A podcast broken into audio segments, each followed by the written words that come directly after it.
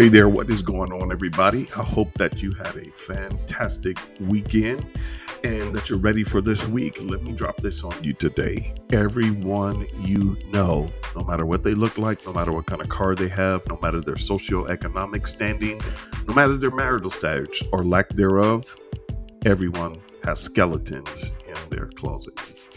Let's talk about it.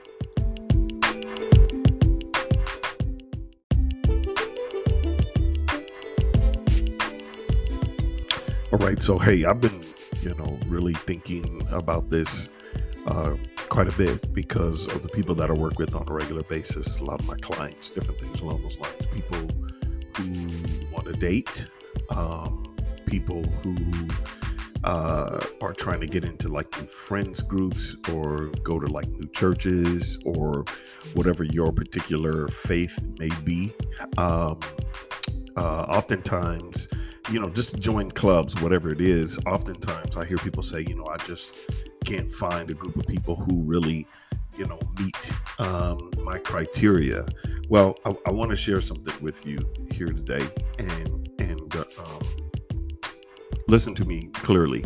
Every person that you meet, every group of people that you meet, what you're meeting is a history of challenges and struggle. You're meeting a group of people who have skeletons in their closet. You're meeting a group of people who are overcoming some stuff, are in the middle of some stuff, and on their way out of some stuff.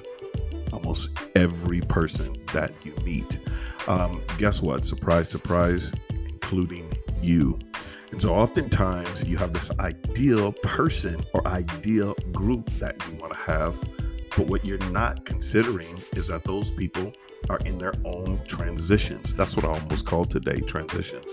Um, because people are in these transitions all the time. What you don't know is that you're discounting the fact that they're in a transition just like you are in a transition. You've been in the same transition. What you're trying to say is, is that you want them to be better for you so that you can be better for yourself.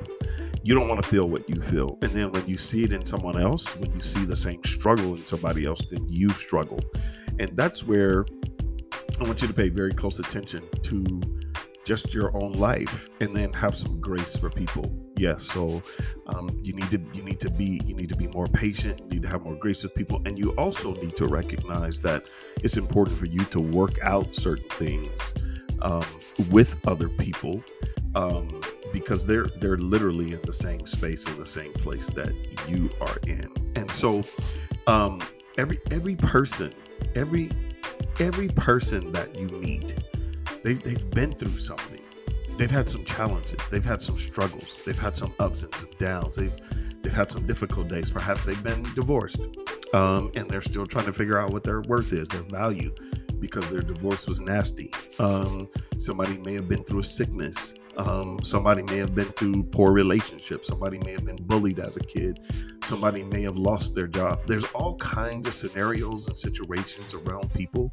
And you need to be aware of that fact so that you don't get caught up in this mentality and mindset that everybody needs to be okay. Because this group that you're looking for, I'm going to be honest with you, this group that you're looking for, the way that you're looking for it, it probably doesn't exist. But let me tell you something that I think might be beneficial for you to consider. The group that you're looking for is a group that can potentially help you get better slash heal or be a community of helpers to get you to where you want to be. That might be what you're looking for. So I don't want you to discount what you find in those particular individuals when you come across them, because you're looking for somebody, um, to be what you are not so that you can feel good about yourself. That's just the truth. If you if you really pause and you think about it here, I know I'm probably getting on your nerves and no, I'm not a psychologist, but I've worked enough as a pastor with people and currently as a life coach. And, and I've read enough Bible and enough psychology books uh, to know and to see these very same characters, not only in psychology books, but also in the scripture. I mean, if you've never read a Bible, you should pick one up. It's amazing when you see the dysfunction that comes from uh, many of these particular individuals um, in their lives. And I, I want to tell you that the skeletons uh, are there, even though people may show up. And this is why we get surprised, right? we get surprised by people because we meet them and maybe four, five, six months go by, perhaps even a year. And then all of a sudden you see something and you go, whoa, I, I wasn't expecting to see that from that particular person. Well, that person has probably been suppressing that for a long time. And then it just came out um, at a quote inopportune time. Um, but the truth of the matter is it's just always there because everybody has skeletons in their closet. Now, most of the time when we use this terminology, most people think of skeletons as something that's like really, really bad and, you know, something that you're just hiding because it was illegal. No, people have all types of skeletons in their closet. People struggle with skeletons in their closet, again, of uh, maybe an eating disorder. Uh, again, um, you know, they may not be very good at relationships. They may struggle emotionally or mentally, um, all kinds of stuff, you know, uh, again, um, anger issues, um, all of that stuff, you know, maybe they were molested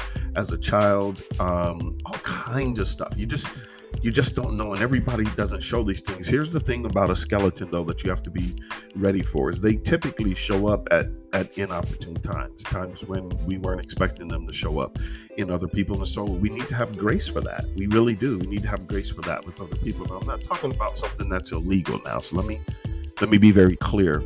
But I'm telling you, the people just simply have skeletons, just like you do in your closet. You haven't told everybody everything about you. Um, you know, there may be a person who knows it about you, but you haven't told everybody everything. So if, if we're, if we're being honest, maybe perhaps if you told people what was really in your closet, they probably wouldn't even want to be your friend. And this is where we got to be careful because you may have already overcome that, but it's not something that you necessarily feel like you need to say or to tell somebody. So we have to be, we have to be careful. We have to, we have to be careful not to move it in a space and a place of judgment, but we do need to recognize that people all have skeletons. Listen to me. I don't care how well they dress. I don't care what kind of car they drive. I don't care what their bank account says. I don't care what their marriage looks like. I don't care what their kids look like, how they match their little kids all the time. Everybody looks perfect and their haircuts are perfect and all that. Because I, I really don't care about any of that stuff. Like I really genuinely don't. I'm I'm telling you that every person that you meet, this is going to help you not to be uh, afraid of people and not to be scared of of people um, that you meet. And, and to also, when you see them, that you see the person. And this is where I want to end this. I want you to see the person. That that that is a human being. That is a person who's who probably doesn't have anybody to talk to, and they've probably learned a whole bunch of bad habits about how to hold on to um, a lot of things for themselves. They've learned to live with things that um, they wouldn't necessarily want to learn to live with. All kinds of stuff that's going on, and so I really want you to be the type of individual that just pays very close attention to that, that, hey, I'm meeting somebody or I'm going into a group or to a church or whatever, to a board meeting or to a community group or whatever the scenario may be. And these people aren't going to be perfect. They're going to have skeletons. And if I befriend somebody, I'm eventually going to see something in them that, that I may not like. Um, and, and guess what? They're going to see something in you too that they also may not like. And this is why This is why you have to be extra, extra careful when it comes to, you know, moving in this manner. There's people, people, listen to me. People have stuff. You got to know this. People have stuff. So anyway, I could go on and rant about this forever because, um, I had to, I had to, I had to deal with this myself. Uh, as a matter of fact, uh, I started writing the book and then I decided that I wasn't going to write the book, and now I've decided that I was going to write the book uh, again, just in a different format. It's called Life After People, and the whole focus of this book is that we have encounters with people. We, we just do, like like we have encounters with people. What happens is is that we have a different perception, oftentimes, of who we want them to be and who we are, even in that encounter.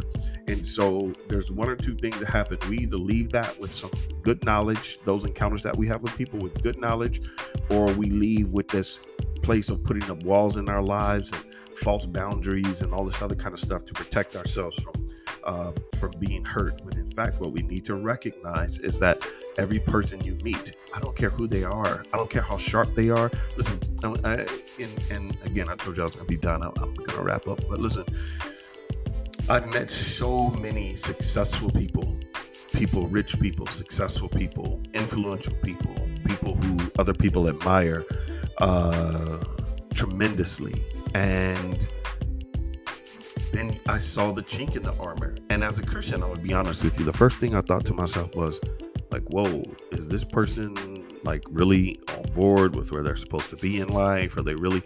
And then I started realizing that I was in judgment, recognizing and realizing that traffic sometimes gets me off course. And we just have to be very careful uh, about that. But the thing that the biggest, the biggest understanding for me, the greatest thing that I learned from that is that people are people. People are people. I don't care where they came from. I don't care what their scenario or situation was. People, people, and they all have these encounters, and uh, they all have skeletons and good things and bad things.